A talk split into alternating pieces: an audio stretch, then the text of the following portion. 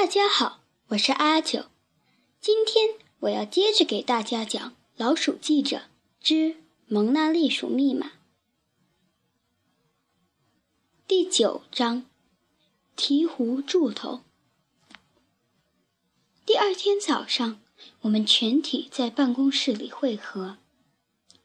我们怎么找这十一件古物古迹呢？我们得尽快走遍全城找一找。Trap 暗笑着说：“嘿嘿，现在是轮到我发挥用处的时候了。你们知道吗？我在任何地方都有信得过的朋友。去找法院里负责量度老鼠尾巴的官员，跟他提起我的名字就行了。至于凡提娜奶酪喷泉，去见我的老友多爪鼠吧。于是嘛，在那里，我是所有老鼠。”都知道的最厉害的鲨鱼杀手，到鱿鱼摊儿找一下加路章鱼叔吧，就说是我叫你们来的。我和 Thea 沿着石子小巷朝鱼市走去，嘈杂声、叫卖声和尖叫声混杂在一起，声浪随着我们走进市场变得越来越大。一派热闹景象。摊档顺着左边一列排开，货摊上的金枪鱼在太阳底下闪闪发亮。往前走，有更多的摊档，摆满了鲈鱼、胭脂鱼和大比目鱼。在市场的中央，有卖鱿鱼和乌贼的；右边的摊档则堆放着螃蟹和龙虾。继续，继续往前走，还有海贝和蛤蜊、生蚝和扇贝，放在铺满碎冰的大盆子上。多新鲜的鱼，还活着呢！两个鱼贩边说边用水桶里的海水往鱼上洒，让鱼保持新鲜。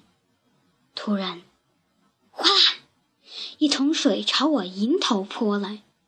天！我尖叫着，往后跳了一大步，可是太迟了，我的西装已经全湿透了。菲亚同情地看着我：“你小心一点。”我正想回答，却一脚踩到了一根鳕鱼骨，接着往后一仰，四爪朝天地躺在了地上，手爪里还抓着一条巨大的金枪鱼。你想买这条鱼吗？我替你包起来，怎么样？鱼贩问我。不，你自己留着那该死的金枪鱼吧！我尖叫着，在围观者的笑声中挣扎着从地上爬起来。菲亚小声说道：“你想吸引所有老鼠的注意吗？拜托你小心点。”我朝市场的中央又刚刚走了两步。突然，一条黏黏的触须绕在我的脖子上。去，去，去！我呻吟着。第十章，不一样的老鼠。放下你的手爪！你想把我的章鱼带到哪里去？一个女鱼贩尖叫着，并作势要打架似的。菲亚露出一副讨好的笑容，说：“啊，你一定是加入章鱼鼠，别理他，他是我哥哥。你，Geronimo，拜托你小心点。”菲亚又转身对我说：“我正想发表我对所有鱼，尤其是章鱼的意见，菲亚却用胳膊肘顶了一下我的肋骨，接着对女鱼贩说。”是 Trap 叫我们来找你的。女鱼贩立刻露出甜蜜的笑容。你怎么不早说？那只老鼠可真不一样，简直独一无二。是的，那家伙特别机灵能干。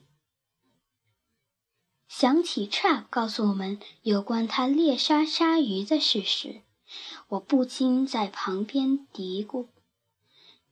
啊，没错，他对付鲨鱼是有一套的。女鱼贩怀疑地看了我一眼。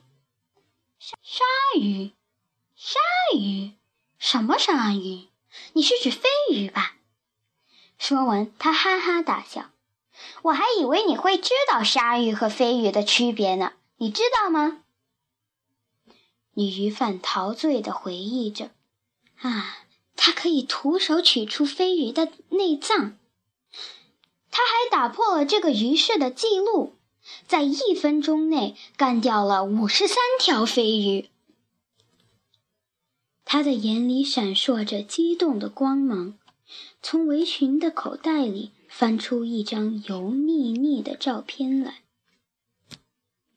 照片上，我的表弟站在一堆飞鱼后面，盯着前方，手爪里捧着一座奖杯——鱼市冠军奖杯。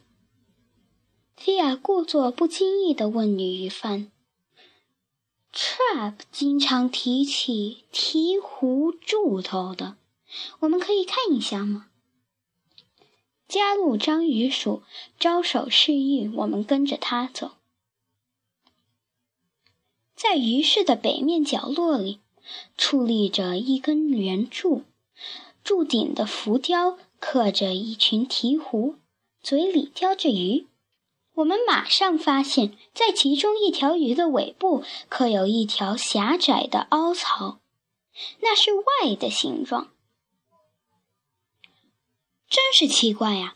一个瘦小的老婆婆今天早上来过这里，大概是在六点钟左右吧。她好像也是想从柱子上找出什么来。章鱼鼠嘻嘻笑着说。你能形容一下他的样子吗？菲亚问道，并把他说的记录下来。章鱼鼠努力地回忆着。她是一个老女鼠，头上包着一块有蓝色圆点的红头巾，挎着满满一篮苹果。我们还做成了一笔交易。一条章鱼换一个苹果。他一边说，一边啃着一个光亮的红苹果。然后他挥动着手里的照片，抽噎着说：“跟 Trap 说，叫他有时间就来看看我。我心里总是惦记着他呢。”我们回到了办公室。菲亚跑去拿了软毛笔和铅笔，不一会儿就勾画出一张老婆婆的草图。一个老太婆，多么怪呀！我很高兴找到蒙娜丽鼠画里的第一条线索，但是这只年老的女鼠会是谁呢？难道他也在试图解开这个谜团吗？第十一章，尾巴测量尺。第二个线索，尾巴测量尺。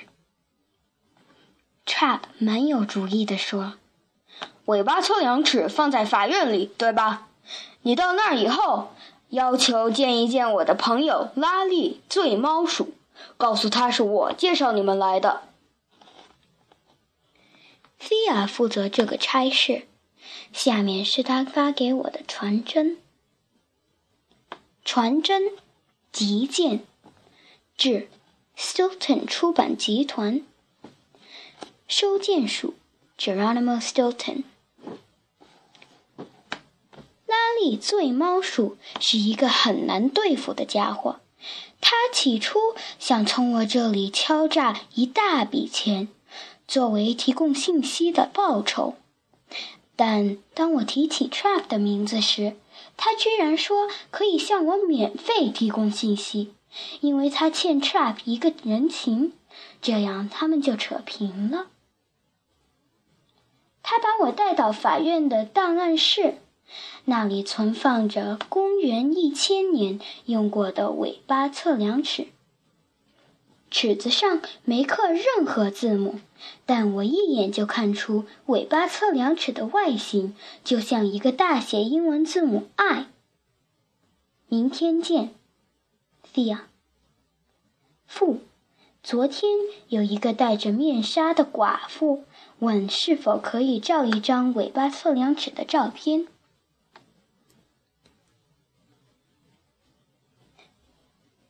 小朋友们，今天就讲到这里，下个星期请继续收听阿九的杂货铺。